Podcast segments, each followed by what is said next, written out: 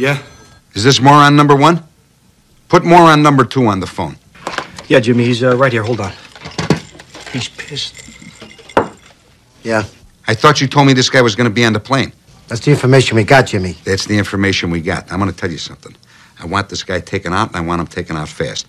You and that other dummy better start getting more personally involved in your work, or I'm going to stab you through the heart with a fucking pencil. Do you understand me? You got it, Jimmy.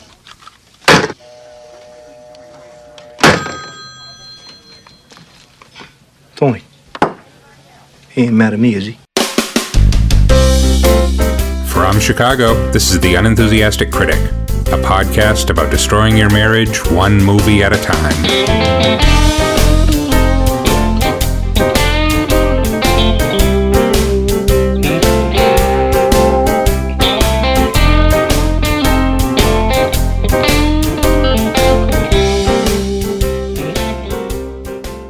Hello, everyone, and welcome to The Unenthusiastic Critic.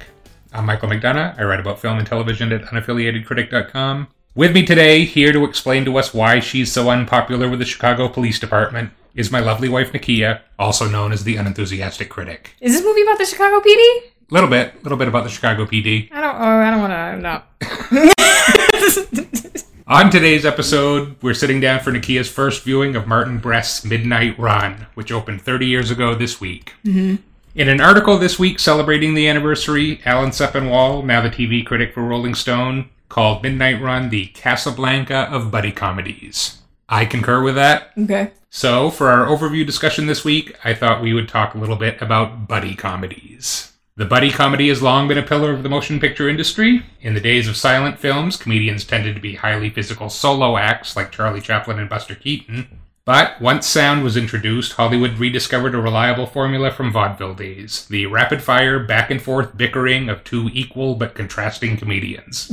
It's a time honored tradition that can be traced through such teams as Laurel and Hardy, Abbott and Costello, Hope and Crosby, Martin and Lewis, Cheech and Chong, and many others. And if we jump to the 80s, from whence Midnight Run comes, these were my own formative film years, we find a decade replete with buddy movies. Hmm. Specifically, buddy cop movies. Yes. So we have, cops are hilarious. So we had Danny Glover and Mel Gibson in the Lethal Weapon movies. We had Sylvester Stallone and Kurt Russell in Tango and Cash. We had Eddie Murphy and Nick Nolte in 48 Hours. We had Richard Dreyfuss and Emilio Estevez in the Stakeout movies. Oh, God. Eastwood and Reynolds did City Heat. Crystal and Hines did Running Scared. Boo. Tom Hanks and a dog did Turner and Hooch. Nakia, what is your experience with buddy movies? I mean, I've seen my uh, fair share, I think, of buddy movies. It is not a genre that I seek out because it tends to be male dominated often, and I don't find cops funny. And for a while, it seemed to be that sort of model of black guy, white guy doing some hijinks of some sort. There was a fair number of so,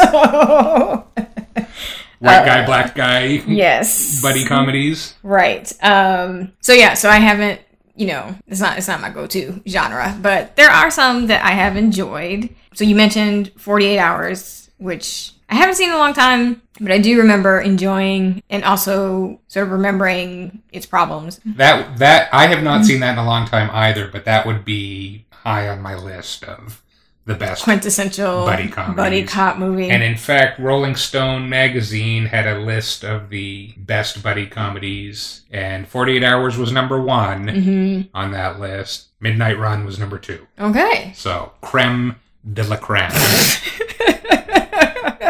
Well, I think 48 Hours provides a sort of really good example of what sort of what I'm talking about around these this model of white guy, black guy, usually cops, but white guy, black guy comedies in general, particularly in the 80s and 90s, seem to be sort of pop culture's way of dealing with race in a comedic way. You know, this sort of reflecting the sort of social and political negotiations of black people in society, particularly black men, and this almost wish fulfillment around sort of race relations in America, right? So this whole idea of like if we can change hearts and minds or if we can all just sort of work together in the same office and we will have sort of solved the problem of race in America. It's almost like this artistic release for social unease around race. You mean like the black guy becoming the sheriff of a small Exactly. western town? Exactly. Well, you know, Blazing Saddles is an interesting one, right? Because when we talk buddy comedies, we're talking about two people who are generally on the same level.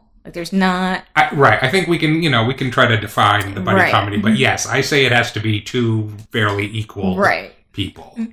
With Blazing Saddles, Cleavon Little is the sheriff. So he is actually Yeah, in the no, position is, of this power is very true. in the film. Gene Wilder is kind of his sidekick. Right. But the reason Cleavon Little is the sheriff is because no white person wanted that job. So that so the, so this idea that like Yeah. isn't that like this wasn't that No, the governor appointed him because the the governor was trying to destroy the town. Okay, and so he right. appointed a sheriff because you think he's hate. going to do a poor job. Yeah, something. Yeah, So that's a little interesting. So yes, he is in a position of power, but he's in that position because someone installed him there as an affirmative action sort of thing because they thought that he would do bad poorly at the job. yeah. Okay, close enough. So So there's that.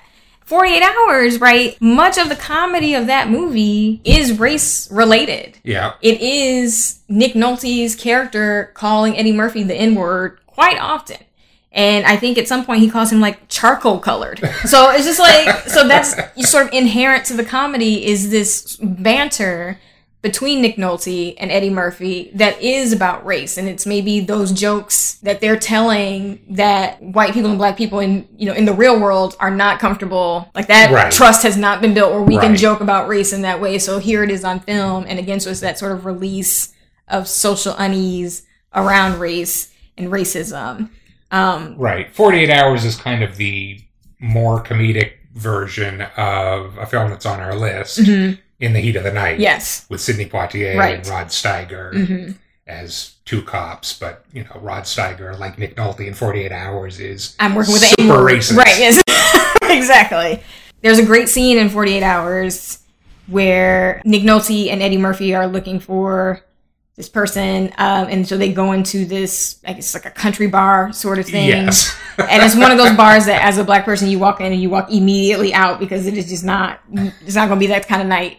Um, but so it's, you know, all white people, cowboy hats, country music, Confederate flags, the sort of whole nine. And, you know, Eddie Murphy is not actually a cop. He is a convict that uh, Nick Nolte has gotten out of prison to help him find this person. But he gives him a badge for the he, night he gets to pretend to be he a gets cop to pretend in to that be a scene. cop in that scene and he goes in there and he you know swings his dick around as if he's a white dude basically and you know he he has a, a little speech in there where he's like you know i hate white people and i hate rednecks i'm your worst nightmare. I'm an n-word with a badge you know? So it's this idea of like the transgression of a black person being in a space of authority Right. and having power over white people and he's aware of that dynamic and they are also aware of that dynamic. And there's even one person in the bar who says something like i don't care about your badge you know? Yeah. you're basically still an n-word. So then it's like this play of you know are we exploring when we look at buddy comedies in particular buddy comedies that star black men and white men as a pairing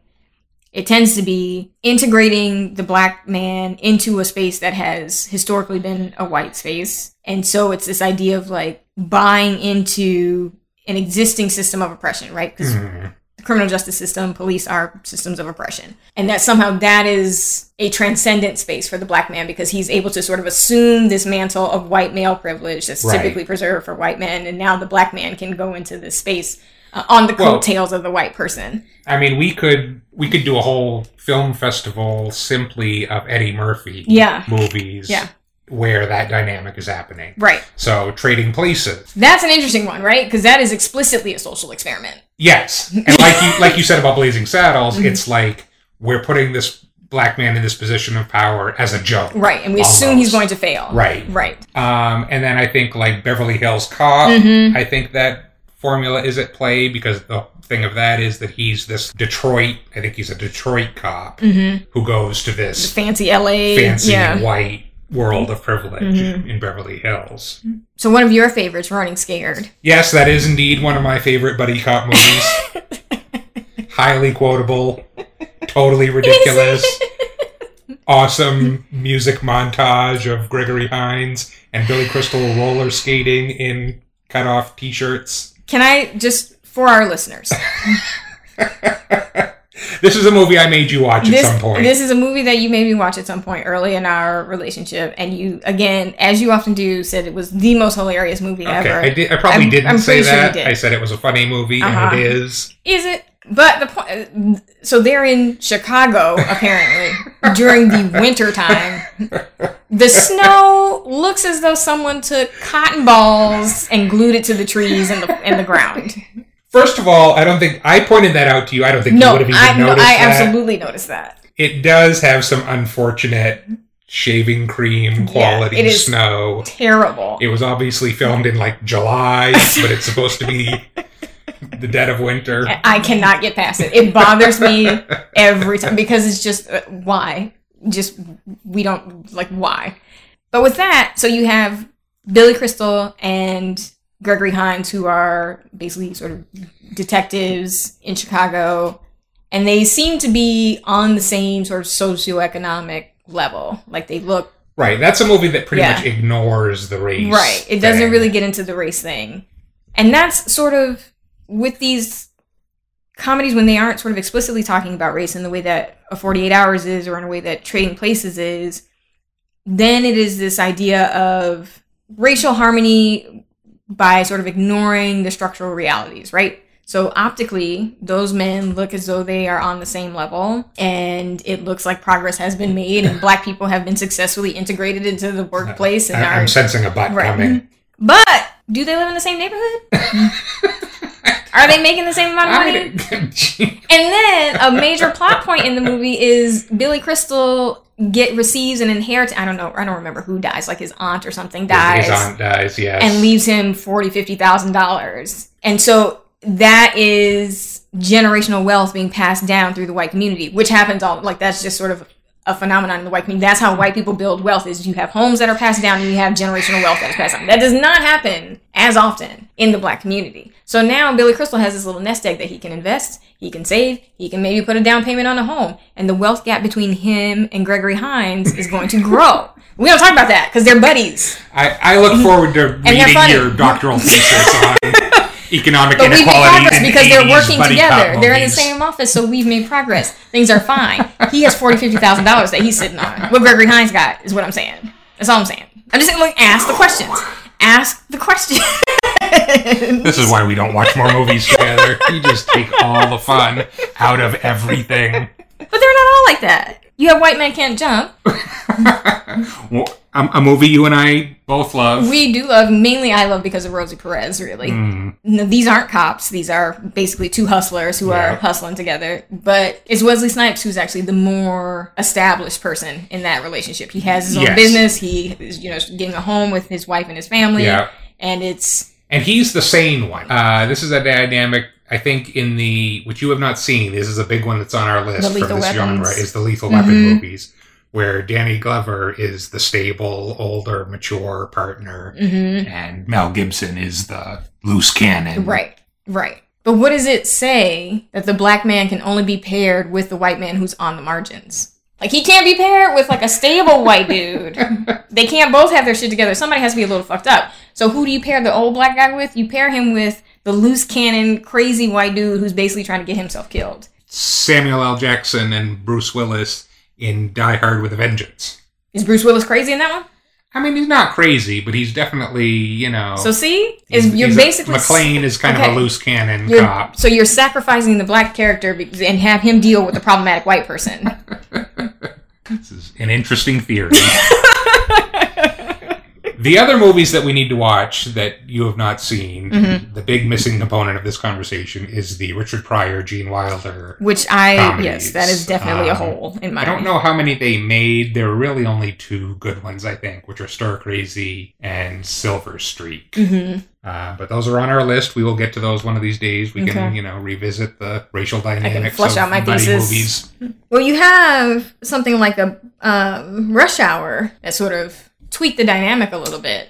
Two people of color. Two people of color. So you have Jackie Chan and Chris Tucker Yeah. as the cop duo, and so there, what we're exploring exploring is you know our inherent xenophobia. because a lot of the comedy in that one is Chris Tucker making fun of Jackie Chan's accent. You know, mm-hmm. do you understand the words that are coming out? That sort of thing. okay. So it shifts the dynamic a little bit in that. Now that's interesting because then what uh, those movies were pretty popular. They were very popular. I think they were- But what yeah. that's doing then is putting the black man in the audience surrogate role, Yes, right? For right. to the extent that movies are aimed at white audiences. Yes. That puts Chris Tucker in that role, Right. And reserves the role of other for Jackie for Chan. Jackie Chan. That's interesting. Right. So, but then, right. So, what it's, again, but what you have is a black man being integrated into a space or role of oppression within the white system as a symbol of him, quote unquote, making it, or as a symbol of him, quote unquote, having a position of privilege. See? No, not really. Yes, you do. I, I don't really see. Yes, you do. Because it's, what it is saying is that black men in, inherently, to advance, you have to transcend to a level of white male privilege. Okay. What would that not? What would something that wasn't that look like? I don't know. Okay. That's what I thought. you have not talked about Black on Black buddy movie, Bad Boys. Bad yes, Bad Boys is a classic black on black buddy movie starring Will Smith and Martin Lawrence. With that one, they are both cops, and you have a sort of class difference because Martin Lawrence is sort of middle class, working cop, has a family and a house, and Will Smith is the wealthy playboy who's, you know, who Martin Lawrence at, at first sort of thinks is just sort of playing at cop, like he's just doing this for a fun thing when he has money and he doesn't really need to work, sort of thing. So that's sort of the. Is it a class thing or an age thing? I think it's a class thing. Martin I think Lawrence is older, isn't he? I think they're supposed to sort of be Okay. in the same age in that Alright. movie. It's more of a class thing. So I guess if you want me to be able to actually enjoy a movie without doing a racial analysis, I mean everything comes with a racial and class analysis. I have to yeah, then, we're, we're watching a movie this week with two white guys as the Right. buddies. which is its own racial. None of this is That relevant. that's not a neutral thing. That is. I recognize that. I have to then move out of that paradigm of black dude, white dude. Okay. into something else. So that's where we get to films that I really love, like Sean Baker's Tangerine. That is elite Right? from Let's go somewhere Lethal totally different Boys, and explore some totally different dynamic and some, you know, a different space of comedy that isn't based on that power structure, that sort of white patriarchy power structure.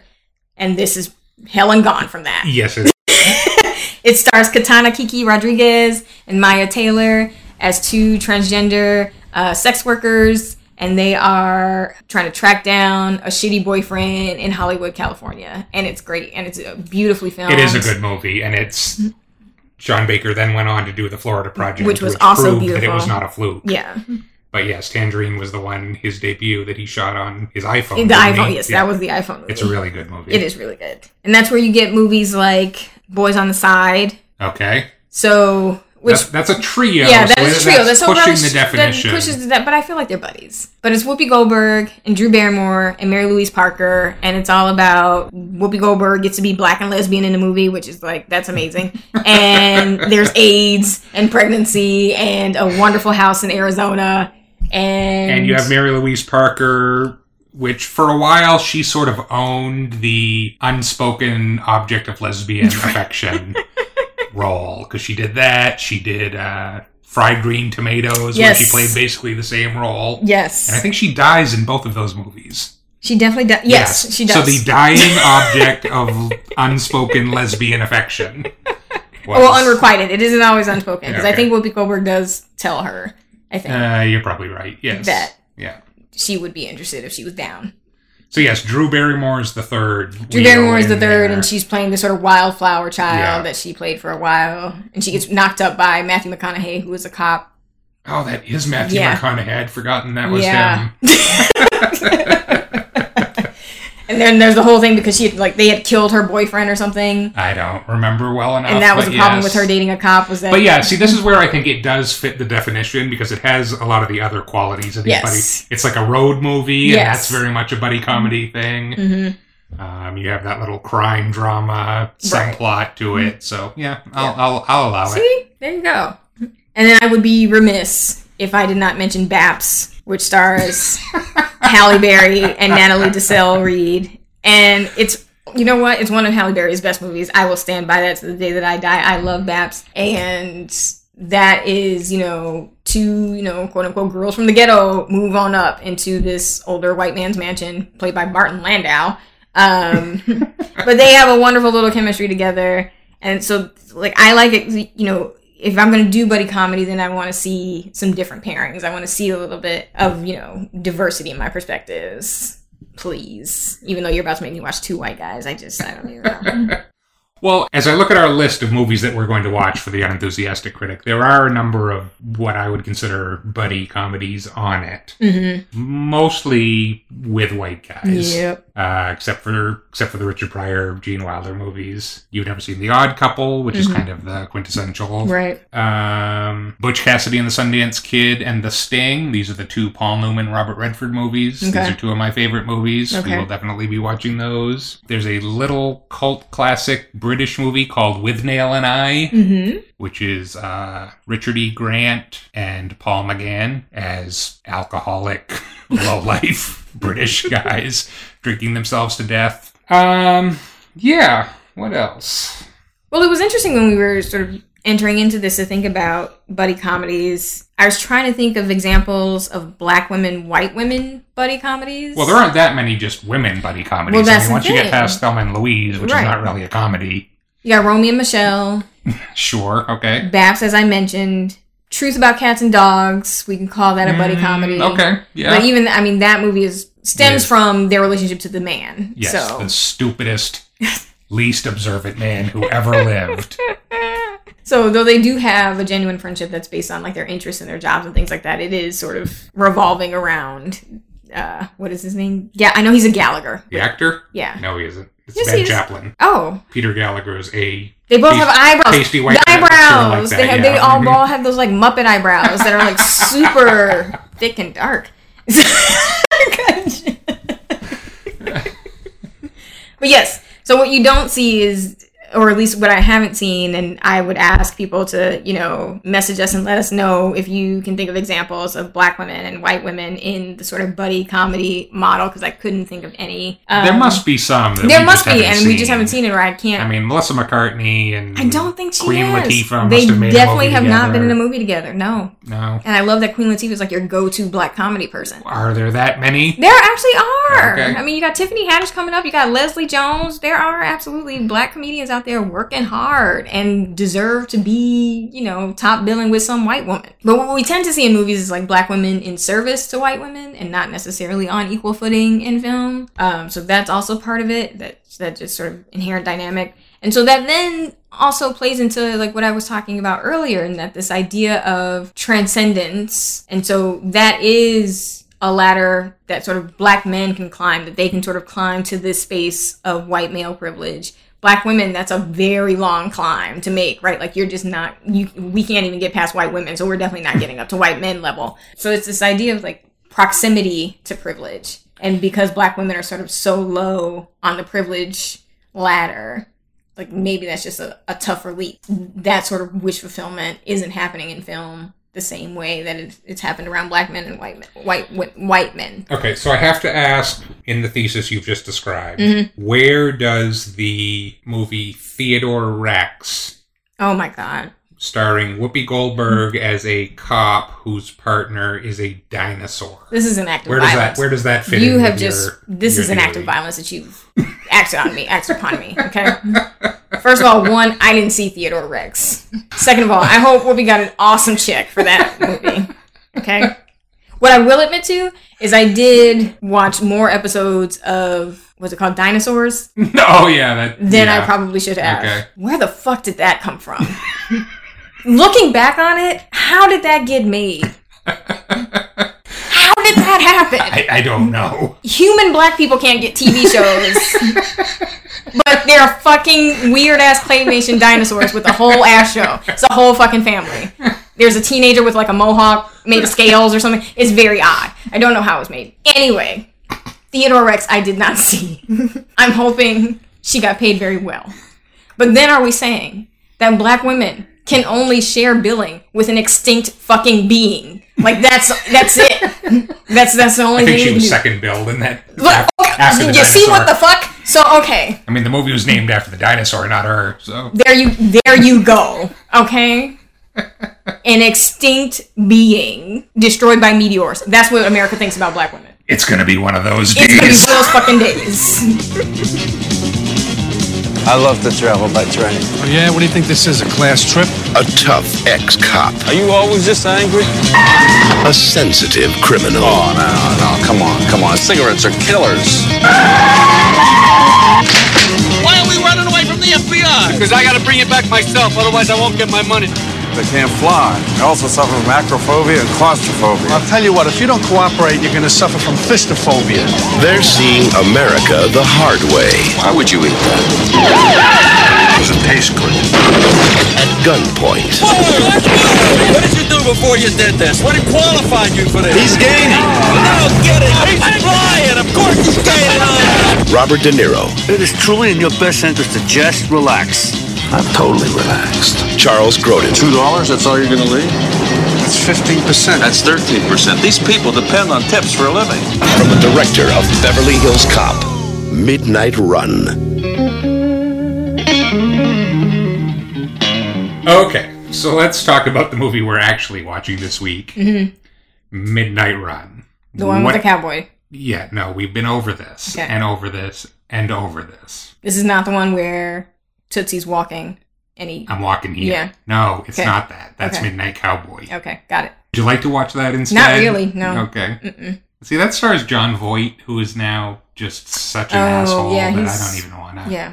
Is he the cowboy? He's the cowboy. Oh, really? Yeah. I did not know that. I just knew it was a cowboy. So we'll get to that eventually. I'm just not in the mood. okay. We're watching Midnight Run, the Casablanca of buddy comedies. I know nothing of Midnight Run. okay. So this is starring uh, the two white guys in question are Robert De Niro Mm-hmm. and Charles Grodin. Okay, I know those two people. You know both of those people? Yes, Okay. from what's the dog movie? Beethoven. Isn't he the dad in Beethoven?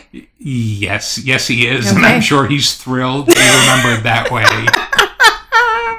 He was the only other thing I could think of you might know him from. He was on Louie. He was the doctor. The doctor that didn't give a shit. didn't yes. help him. Yeah. yes, Backs are just made badly. right. Yeah. hmm He's Got like, Your oh, your back hurts. Well, your back is going to hurt. Because it's not meant to do what you're asking it to Right. do. Yes. Uh, okay, so this was written by George Gallo, who not an illustrious career, but he did write the original story for Bad Boys. Oh. So there's your your buddy connection here. Okay. Uh, directed by Martin Brest, who is an interesting case study. Um, he has not made a movie in a long time. People act like it's a big mystery. You'll see articles like, Whatever happened to Martin Brest? There's a pretty simple explanation, as we'll see, to what happened to Martin Brest. Did he suck at his job? So Martin Brest made, he started out doing the uh, George Burns bank robbery movie Going in Style in the 70s. Mm-hmm. Then he made Beverly Hills Cop. That's a win. He directed the first Beverly Hills Cop. That's a huge success. He went on to do Scent of a Woman. Okay. Uh, that is after Midnight Run. So Midnight Run, then Scent of a Woman. exactly. Pretty big hit. Yep. Oscar winning performance for Al Pacino, though he didn't deserve it. No, that was yeah. um, okay, and then we need then we come to the last two movies on Martin Brest's resume. Okay. Meet Joe Black. You know how I feel about that movie, though. I do, and it's inexplicable. I sort of love it. Yeah, you're the only person in the world who loves that movie. Because it's death, but it's Brad Pitt. Uh-huh. And he likes peanut butter. Yeah. And he's so like, it's just. That movie is slow as death. And I don't know if that was, in, you know, form follows function kind of choice. That movie is so boring. Everybody in it is so stiff, including. Brad Pitt and especially Claire Forlani, who is Claire Forlani, very beautiful, but she's not. gorgeous. And that was my first time seeing her, and she I think that was stunning. her first movie, and Um, she's not good. I think she was. She was dating death, though. So how do you. How are you supposed to behave? And like they had sex, and so it was the first time that death had had sex. What I'm saying is somebody in that relationship needs to act like they're alive. well, it wasn't going to be death. Okay, the point is. It's a, well, really though. We have to agree that it's a great movie. no, I can't. I can't agree that it's a great movie. No, it's not a great movie. And the point is, that movie had a ninety million dollar budget oh wow. and made forty million dollars at the box office. You know. Lost tens of millions of dollars. I believe the chairman of Paramount was fired on the back of that bomb. Of a Well, but if you say Brad Pitt and what's uh Anthony Hopkins, Anthony Hopkins, you're gonna do the movie. Yeah, but not a success.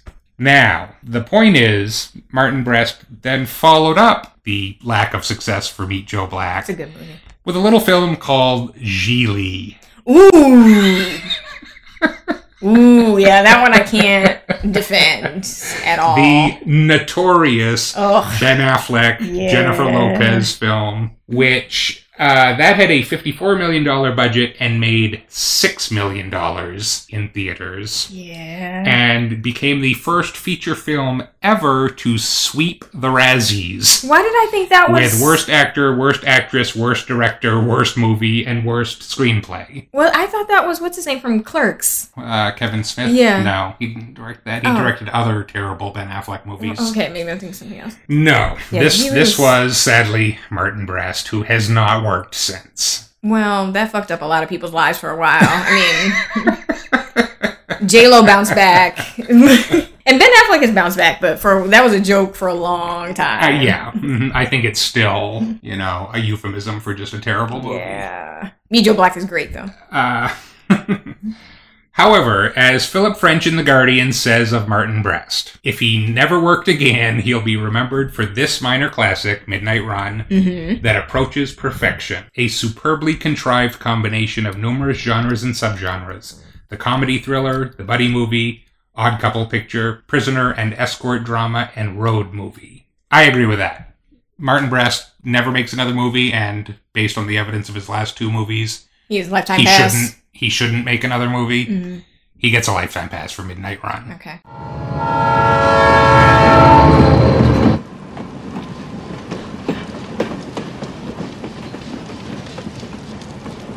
Jack? What? Which further do you think we have to go? None of your fucking business. No, because, you know, eventually I'm gonna have to go to the bathroom. Shut the fuck up!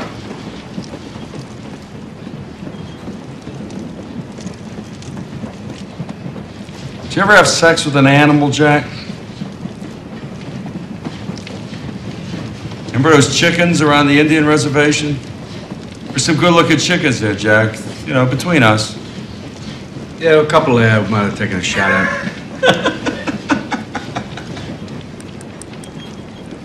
What's with you and that watch? What is it with the watch? You told me when you get to know me better. You told me about your, your feelings for chickens. I mean, how, how private could the watch be? What's the big secret? Uh, Gail bought me this watch. She gave it to me. It was the first thing she ever gave me. She, uh, she, she bought it because I was always late. At least a half an hour, so she bought it and set it ahead a half an hour so I'd never be late.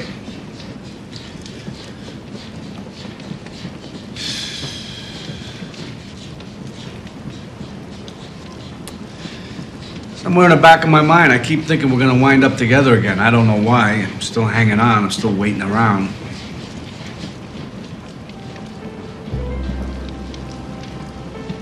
I don't think she's coming back. Yeah, I don't either. I don't either. Sometimes you just have to let go.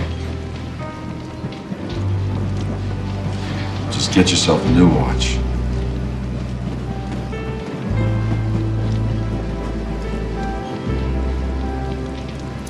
You're okay, Jack. I think under different circumstances, you and I probably still would have hated each other.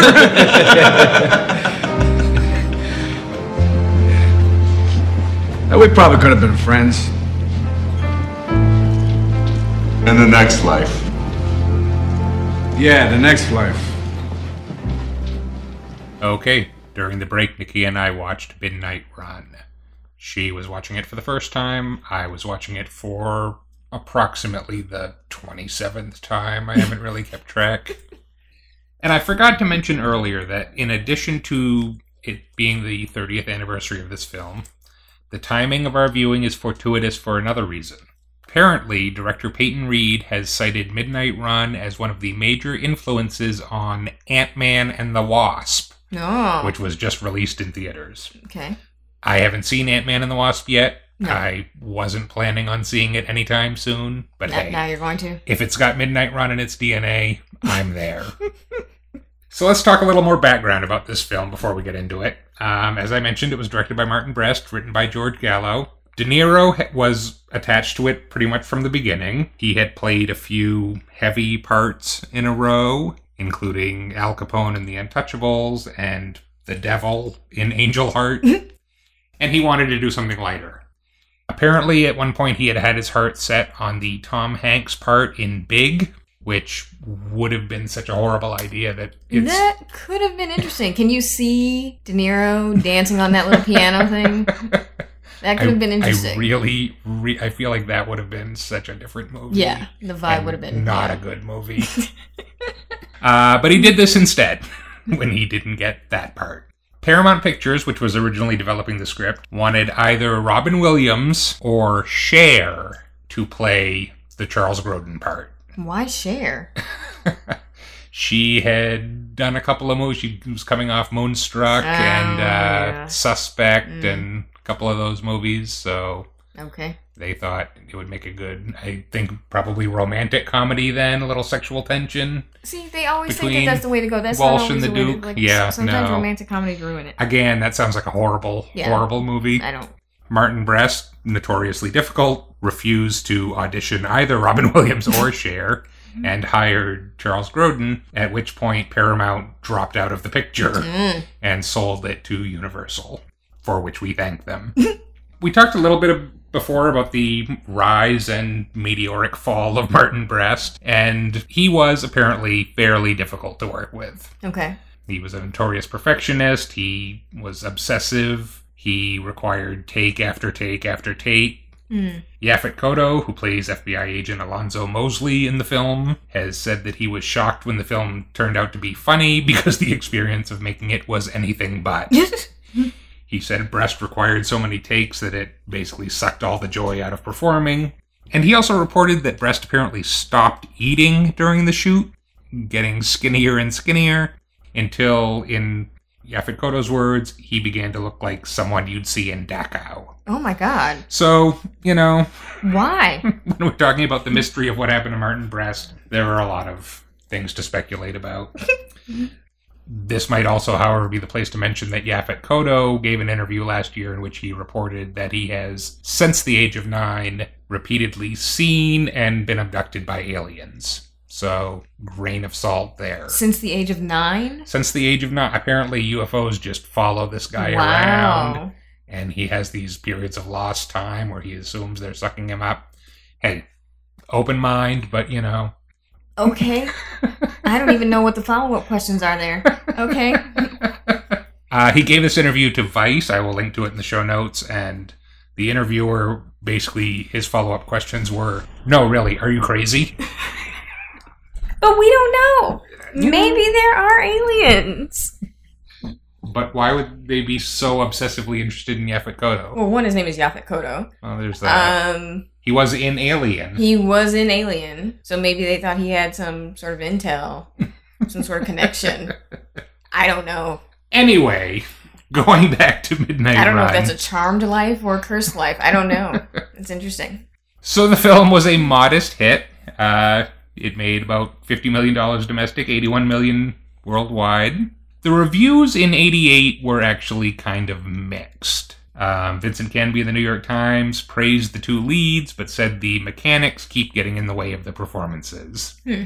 Um, the Washington Post said, carrying the dead weight of George Gallo's script, Brest isn't up to the strenuous task of transforming this uninspired genre material into something deeper. And they also commented on the wild and disorienting vacillations in tone. However, Gene Siskel called it a beautifully acted comic thriller duet, And Roger Ebert said, This sounds like a formula, and it is a formula. But Midnight Run is not a formula movie because the writing and acting makes these two characters into specific, quirky individuals whose relationship becomes more interesting even as the chase grows more predictable. I think now, 30 years later, the general consensus is that this is, in fact, one of the greatest buddy movies Mhm. of all time, certainly of the 80s. Nakia, what did you think? I thought it was good. I enjoyed it actually. All right. Yeah, I thought it was funny. I did not find that it was sort of weighed down by sort of logistics and mechanics of the plot. And, you know, yes, there are a few different tones happening during at different points in the film, but I actually think that they work. That's what I think, too. Um, and it's part of what makes the movie such a good movie right. All the actors and the writing seem to like rise to the occasion. It doesn't seem jarring. It doesn't seem there aren't moments where it feels sort of out of place really at all. And in fact, if you take those moments out, The movie is the less movie is for it. something less. Right. right. So one example would be for most of the time that we were with Grodin and De Niro's characters, it very much follows that sort of formula of, you know, two guys that sort of loathe each other and are just trying to Yeah. get to point B as Right. quickly as possible. it's it's the odd couple it's with right, guns. it's odd- It's, you know, exactly. But then we get to the scene where De Niro goes. They get to Chicago, and De Niro goes to see his ex-wife yeah. to ask for money so that he can continue on this Yeah. journey, and it's heartbreaking. It really is. And it it turns quickly because initially her son answers the door, and then he says something to Grodin like, "You don't look like a criminal," and Grodin just makes us like, "I'm white collar." I'm a white collar criminal. and it's so it's a funny moment, and then immediately it sort of switches to Yeah. this sort of very sad family Yeah. drama, and it, it's really intense. He he starts fighting with his ex-wife. He starts fighting with his ex-wife, and there's all this history on it. It's, you know, it's an argument Yeah. they've had eighty thousand Right. Times. There's that- all this history in it authentic Right. to it. that you know only ex-spouses have for each other. Where it's just like I know exactly where to stab you, and I'm going to do it a million times. And so they're in the middle of an argument, and then he sees out the corner of his eye that the daughter he hasn't seen in nine years has been standing Yeah. there, sort of witnessing it, and it, he just stops in the moment. Yeah.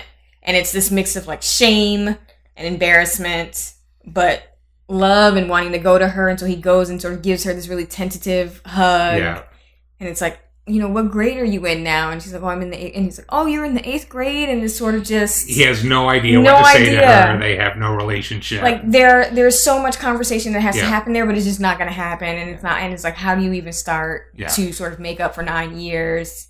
and then And then, as they're leaving, she runs out and tries to give him Her babysitting money. babysitting money. And he's just again just shame of like i can't take this from you. I cannot take this money from you. And so it's, it's a very quiet moment and a very vulnerable moment in the middle of a f- film that hadn't really been that before. And yet but it works and it makes perfect sense and it adds depth to the characters. Yeah. And this is something that, I mean, several people, including Alan Sepinwall, who's written about this film a couple of times, has talked about. And talking about, like, De Niro's later comedic performances in Mhm. stuff like Analyze This Mhm. and Meet the Fockers. they were sort of riffs on de niro Exactly. Yeah. Yep. They're just him doing spoofs of Mhm. characters he's you played talking to me that kind And of And it's just yeah. very lazy Yeah. and very phoned in. Yeah. And this is a real performance. Mhm. This is a real lived in character. right It is funny and it is fairly light in tone, but there's a Mm-hmm. real depth to it there. Right. And it's also, it feels, I think part of what makes it feel real is that sometimes in these buddy comedies, you have two comedians or one comedian and a straight guy, and it feels very much like lines. It feels like Mhm. punchlines. Whereas both Grodin and De Niro just feel like regular people who happen to be fun. Like they're just funny. Yes. Because in, in a very regular person sort of way, in the way that a lot, all people, well, not all people, but a lot of people are just funny Right. in their life because funny shit happens and they say funny things. and some of what they say isn't funny Right. when they're trying to be funny. Like it's Right. authentically not funny. Right. Like, you know, De Niro's line like, oh, you're going to suffer from fistophobia. Mhm. Like, it's not really a funny line, but it is something he would say. Right. Exactly. One of my other favorite moments was when they're in the boxcar together. yes. Um, and they had just had this fight because Grodin had just tried to sort of keep him from getting on the train, tried to trying to escape. He tried to close the door Right. of the train and Um, and so De Niro, you know, has to crawl over the train and climb through the other door to get back on, and he's just, you know, pissed off, and he's like, I don't even want to talk to you anymore Yeah. for the rest of the trip. he's just sulking. Just sulking and angry, and Grodin sort of breaks the tension with the, like the most perfect line, but it's totally like, where the fuck did that come from? He's like, Have you ever? What did he say? Have you ever made? have you love- have you ever had sex with an animal? and it's Jack? just like, what? And De Niro can't help but laugh because it's so ridiculous. and that scene was completely improvised by Grodin. Yeah, it. I mean, it had that like, was apparently Martin Brest put them in the boxcar and told De Niro to sulk, Mhm. and then told Grodin, "You need to make him laugh." And so, and that's what he came up with. And De Niro's reaction is absolutely authentic. And they had just come from this like farm area or something where Yeah. it's like those are some good looking chickens. There though, some good-looking chickens back on that good-looking chickens back there, and it's just and they just have this moment of just pure laughter and just ridiculousness. And then again, it switches and turns into this very vulnerable space for De Niro because uh, Grodin asks him about the watch that he's always sort of tinkering Yeah. with through the entire movie. He's like, "What's the deal with the watch?" Yeah. And De Niro finally tells him, "This is the first gift that my ex-wife gave me." And you know i was always late so she set it to be 30 minutes ahead of time so that i would be on time. And it was just something that he never let go of because he couldn't let go of the of his ex-wife and sort of this past life that he had. And then sort of gets into why he left his family and why he left chicago. So it was again so this sort of this perfect example of the way that these different tones can work together and make sense and not sort of pull you out Right. like am i watching a totally different movie now like no Right. That's that scene is the emotional heart of the film. Yeah. It's where you know, De Niro, like you said, De Niro talks about his relationship with his Mhm. wife. It's where he admits that Serrano was the guy that ran him out of Chicago, and it's where he and Grodin admit that they actually like each other. right that they could be have been friends yeah And like you say, all of it hinges on have you ever had sex with an Right. animal, Jack? Because that's how we get from the tension they've been carrying the whole film right to this, you know, intimacy. right right but yeah so i don't think that there is any sort of problem with the the sort of interplay of tones within the film you know another example of that is uh, dennis farina's character Yes. Who for most of the film is sort of comedy relief just Hysterically funny. hysterically he may be my favorite part And I don't of the movie I don't know who is I don't know if Farina improvised or if there was some script doctoring or what. But I've read the original script Mhm. and Jimmy Serrano is not a funny character. Mm. He doesn't all of those lines are not in the original script. see that's interesting yeah And every one of them is gold. Right. And so it's you have this chase of Dennis Farina's character is this big mob boss in Vegas and he's he wants to kill Grodin's character, but it, for most of the movie it doesn't feel super high stakes. Like it's still like, oh, this is sort of funny. He's sort of like the funny villain that Right. not really scary. But then at the end when you know his mob guys finally capture Grodin and you know Dennis Farina gets into the limo and he Yeah. faces him face to face and he's like you're going to die tonight Mhm. and then I'm going to find your wife and kill you. It, and it flips on a dime where it's like, oh, fuck, this is a Yeah, scary dude. he's really, really scary in that you. scene. Um, and Grodin doesn't say a word. Doesn't say- he and- doesn't 'cause have it's- any it's comeback. He terrifying. doesn't have any. Yeah. But this is, but when he's saying lines like, I'm going to blowtorch the both of you, or I'm going to get up and bury this telephone in your head, it's like, haha, that's funny. It's like, but no, he Stab would you in actually, the heart with a fucking pencil. But it's like, he would actually do it. And you could actually die. So, I think it works. All right, so let, let's let's back up and just talk about plot a Okay. little bit, okay? Okay. To refresh everyone's memory, and if you haven't seen Midnight Run, go fucking watch Midnight Run already.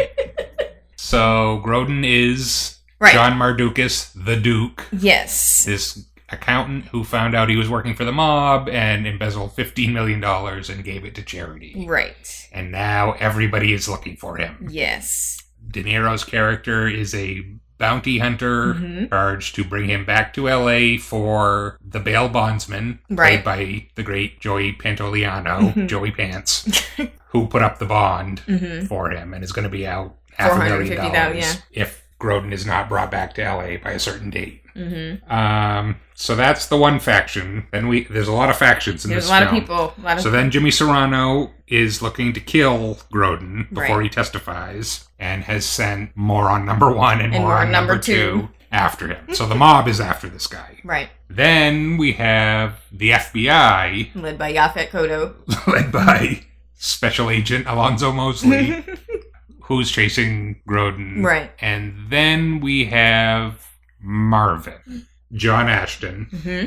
another bounty hunter, because Eddie doesn't trust Anybody really? Jack Walsh, Right. De Niro's character, to get the job done, so he Mhm. sends Marvin. Yeah, so all of these factions are coming together to get this guy, all getting in each other's way. Like, as soon as one faction gets their hands on him, Somebody somebody, else else, shows in. up to screw it up. Yeah. Marvin keeps showing up and throwing a monkey wrench into things. There's a lot of moving pieces happening here. Yes. Uh, yeah, and you would think that it would feel crowded hmm or you know contrived in some sort of way, and it actually doesn't. They all it all seems to sort of work together and keep the energy and the pace of the film going. And part of that is that all of the characters are very well defined. They are. and it's a testament i think to the actors i think the casting in this movie is just fantastic Mm-hmm. because there's you know we don't get a lot from everybody except for de niro and grodin but they all seem like real people Right. they all seem like real characters even just like moron number one and moron number two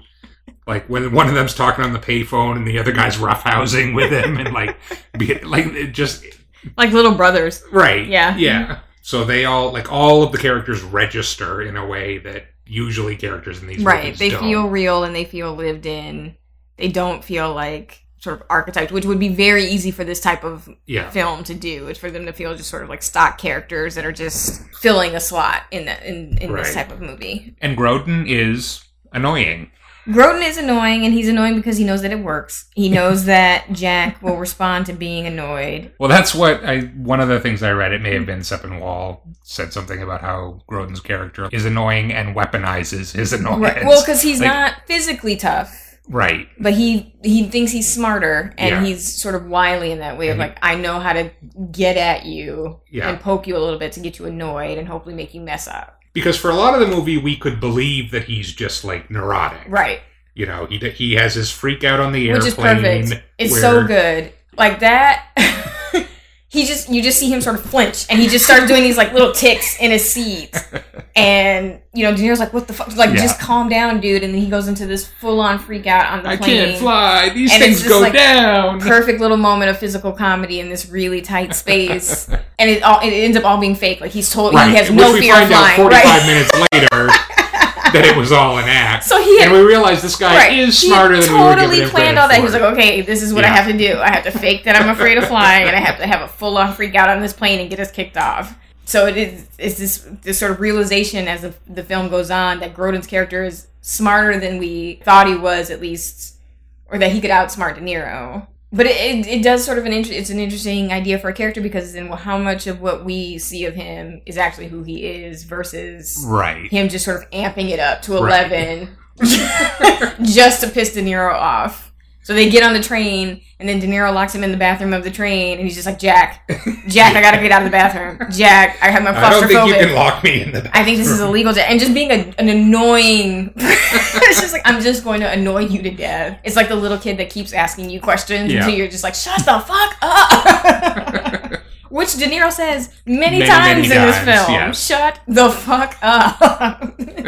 Yeah, I don't think we know how much of it is Right. real because even at the very in his very last scene, he reveals that he's been carrying around for and the whole film Right. has been about them being broke and not even being able to And he had, afford to buy $400,000 food. on and he him. had four hundred thousand dollars cash in his belt. And he's very calm and cool about it. He's just Yeah. like, yeah, I had all this money on me. and then disappears like a fucking ninja. Like, who is this man? I like that. Another thing that could have been this film's downfall would be that it's so reliant on space and place Mhm. that if they hadn't gotten that right, I don't think it would have worked. Like every place that they ended up felt like a real place. It felt like they were actually there. It, it, it felt different from the place that they were Yeah. before, and so you really did get this feeling of like traveling across the country. Yeah, you actually do feel like you've been on a journey. right. Whereas if they hadn't gotten that right, it just I you know it, it would have rung false and it wouldn't have worked. But you get and you get to meet these sort of random characters along the way. Like you get to meet the train porter briefly and he seems like a real person. And you meet random waiters and waitresses in Yeah. diners and bars and things like this, this so it's like almost this like journey through the working class of america as they move across the country. Yeah. Uh, and it all feels real. None of them. It feels like you just left them, but their life continued. Like they are characters Yeah. beyond the scene that they were in. So I really appreciated that. As as an example of that, do you want to talk about one of the most famous scenes? And this is another apparently largely improvised scene, the litmus configuration. That was a great scene. It really was. so they are in. God, where are they at this point? Arizona. Uh, I think that's in might be Texas. In Amarillo, or Texas, maybe? Amarillo, Or out, yeah, it's some somewhere over there. town right. so they go into this dive bar place, and Grodin asks De Niro to give him the FBI badge that De Niro actually stole from Yaphet Alonzo Kotto, right? Mhm. Uh, and he's been introducing himself as Alonzo Mosley throughout this whole film. So De Niro gives him the badge. Grodin walks into the bar and you know asks to speak to the manager, and in a very serious, authoritative tone, you know, ask, "Have you gotten any twenties in?"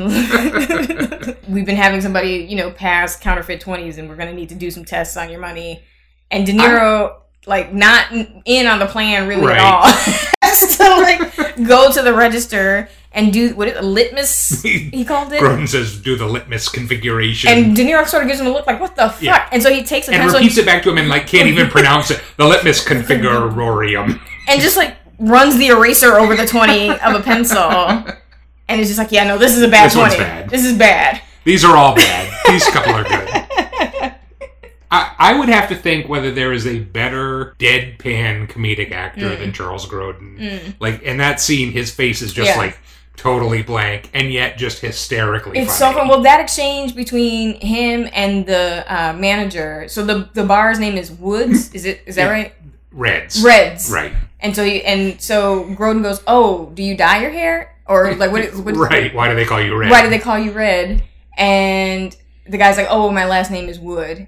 And so it's like, "What's your first name?" What's name?" your first name? And, and what was it? Bill. Bill. And he just stands there silent for a moment, looking, and you can see in his head, he's like, well, "What the fuck? I still don't understand how you got the name of this bar. That's ridiculous." And he holds it and he keeps Yeah. it. He just, like, and it's hilarious. But they steal all this, steal all this money from this bar, which is interesting. So there's this. I think one of the sort of themes of the film, right, is that when it comes down to it, these are sort of two ethical characters Yes. who are operating in corrupt systems. Right. These are two honorable men Right. who have made questionable decisions. But along the way, they do things that are illegal and wrong. So you have De Niro stealing the FBI director's badge. Yeah. You have they steal various cars Yeah. along the way. One of them they trade for a watch, which I guess maybe balances out the karma there. I don't know. And then they rob this this bar manager who you know there's no reason to rob him. He's not a bad guy. He just happens to be sort of in the area. So it's like these sort of little compromises you make. Well, they also get in these car chases where just dozens Yeah. of cars flip over and God knows how many people Right. die.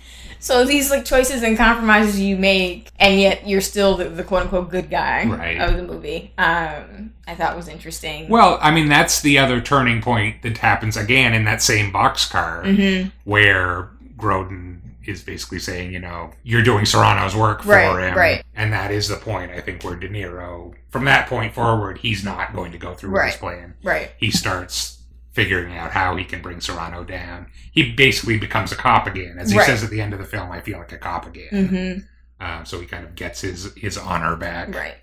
There are, I mean, and that's sort of one of the final appeals to hum- to to De Niro's humanity that Grodin makes. Like he, it starts with when De Niro first tells him what he's going to do with the money. He's like, "Oh, I'm going to open a coffee shop," Yes. and Grodin's like, "Well, if I were your accountant, You're I not, would you're not my accountant. Right, but right, but if I were your accountant, I would advise you against doing that because most restaurants fail within the first, you know, six months or whatever.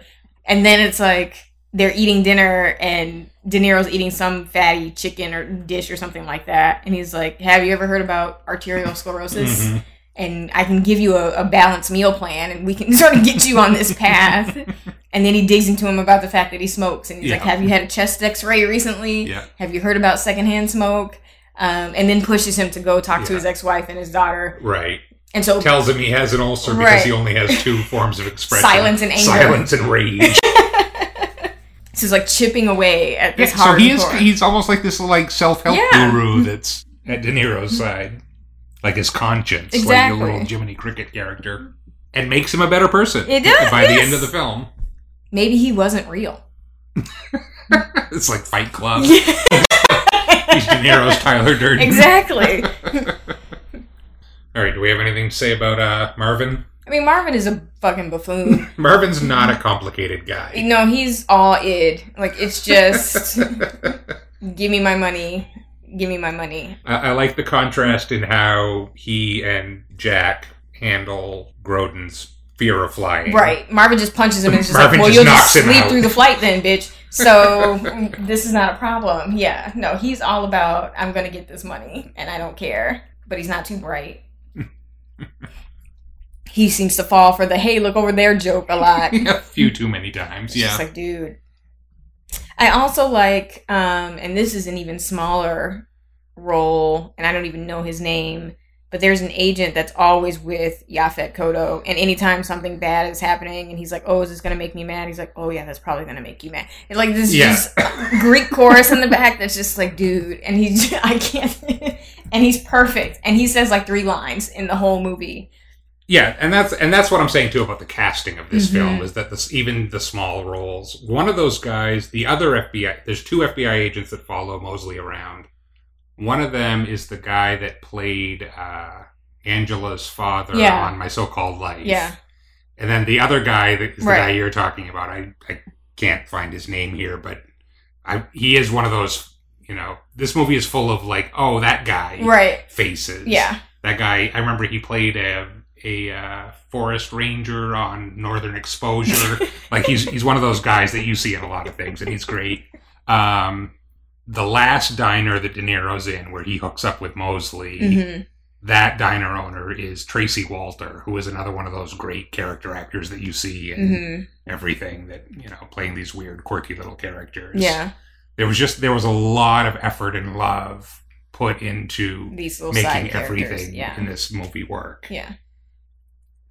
I think if there was one note that felt like a little too much, maybe for me, but even still, I think it's fine. There's the scene where Marvin has caught up with De Niro and Grodin, and so they're driving in a car, and then the helicopter full of the mob Mm-hmm. guys is following them and shooting at them as they're driving along the road. And so they they finally pull off. And um Grodin's character jumps into like the river or whatever Right. to try to escape.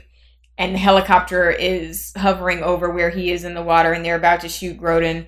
And then you know De Niro takes aim takes a stance Shoots out the tail shoots rotor. out the tail rotary and then the plane sort of spins out into the mountain and explodes. And it just it was a big sort of action moment in a movie that hadn't really like it, we'd had chases Yeah. and shootouts and things like that but that seemed that was a little bit like oh okay I think that's what a lot of the the early mix reviews Mhm. were complaining about Mhm. was that it was you know this weird mixture of the character comedy Mhm. stuff with this kind of action Right. big budget action movie Right. stuff that they were trying to meld together. see i think that's the only moment that I was think most like- of it worked. right but I agree. And I also felt watching it this time, there may be just one or two too many chase sequences. Mhm, mhm.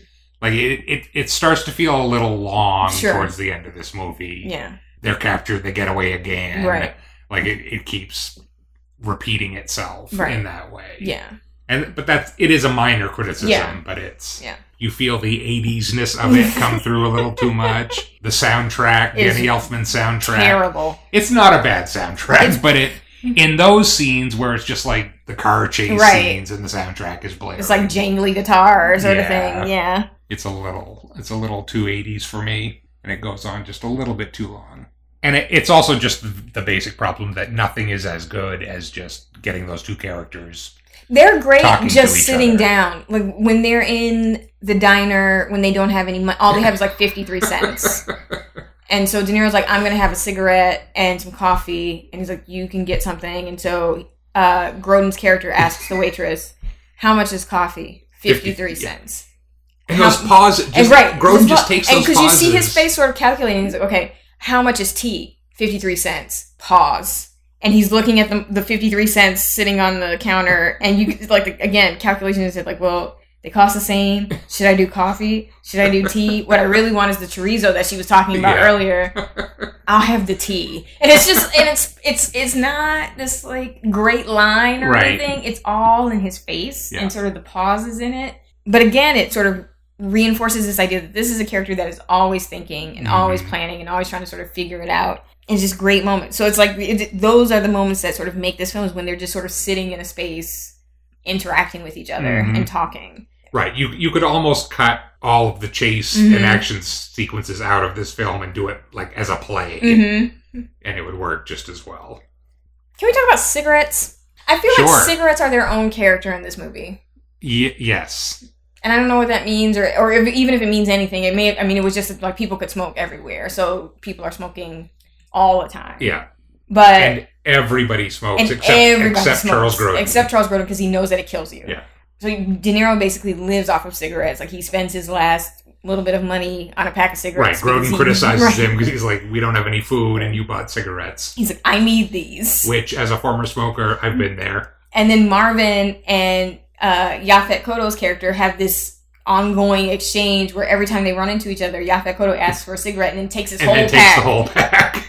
He's like, "Why don't you quit? It would save me money." It would save me money. But they're smoking everywhere, and I don't. And again, maybe it was just like a reflection of the time, but it was just so present. I mean, I have to say that while I, you know, in theory understand the reason for it, the ban now on characters smoking in movies Mhm. has hurt the art of cinema because there is just something about that prop.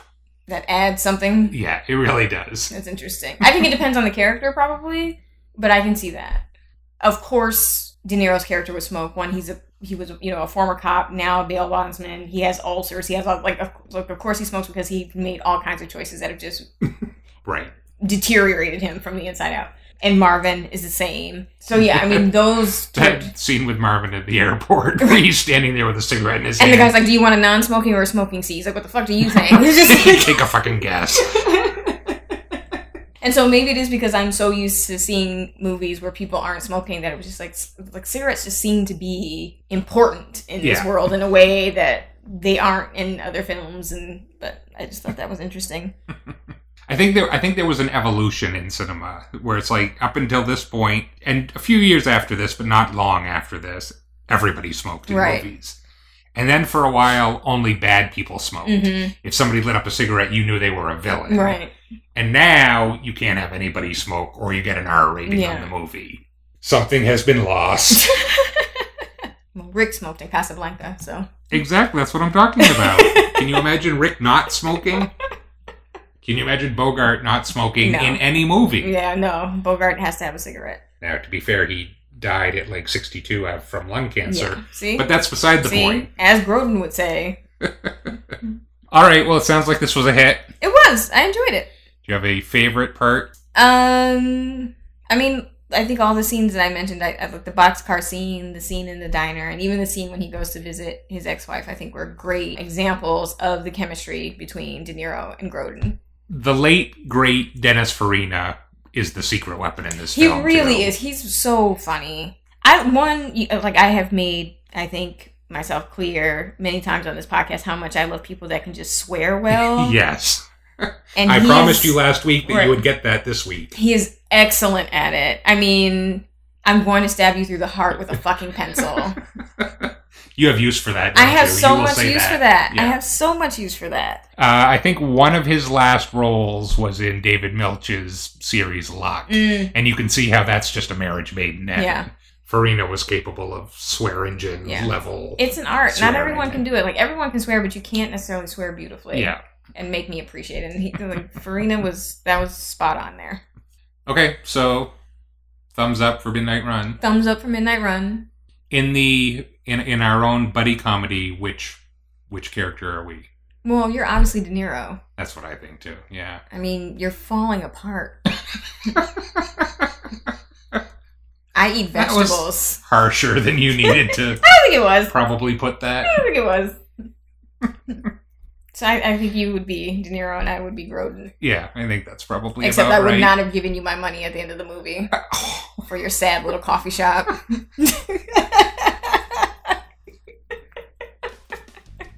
I'm locking you in the bathroom. Michael, I'm claustrophobic. Michael, can you let me out?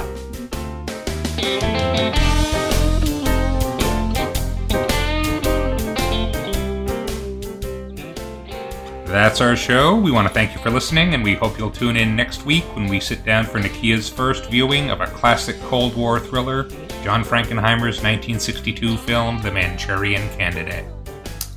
That's an interesting choice. Is there any reason why we would be viewing that at this current moment in our country's history?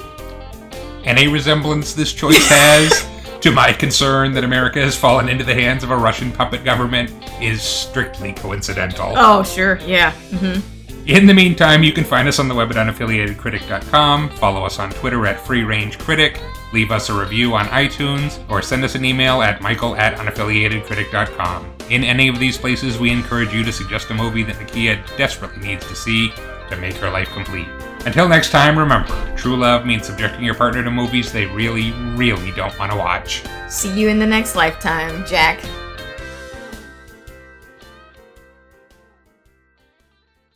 Can I just say, hmm in Meet Joe Black, so Brad Pitt is death, right? We, we were done talking about Meet Joe Black. We, Claire we've Forlani so moved on is a that. doctor, and so he went to the hospital to visit her, and there was a dying Jamaican woman there, an old black woman, and she was like, "I'm ready to go," and he speaks to her in patois in Yeah, a Jamaican uh-huh. I- accent. you know what? Now that He's you like, say that, I remember "Yes. that scene. Can you please use it as a bumper? horrible. Please use it as a bumper. because it's, he should have won an Oscar for that. I cannot tell you how much I love that movie.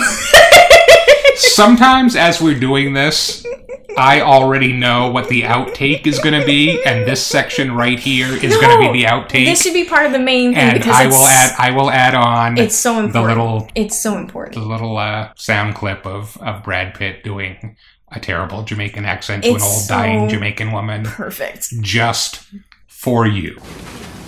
Obia. Righty. Obia evil I not evil, oh man. And what you is then? I from that next place. You waiting here to take us? Like you's the bus driver to there? No man, I on holiday. Somebody wrote that down and they did it. And he did it. He was like, Yes, I will do patois. Please just no, you have to leave this in the main show because it's so important. it's going to be the outtake. There is one shot and one shot only of Meet Joe Black that I like, and it's the scene where Brad Pitt gets hit by a bus. okay. That's not nice. and he like fucking bounces a hundred feet up into the air. You need to watch it again. No, no, We need to watch it again. I will never. No one will ever watch that movie again. I will every time it's on cable. I stop and I watch it. I don't know why. Just there's something about it that I love. I'm just saying. I just don't think it should be looped in with Gigli because I don't think that those are equally terrible films.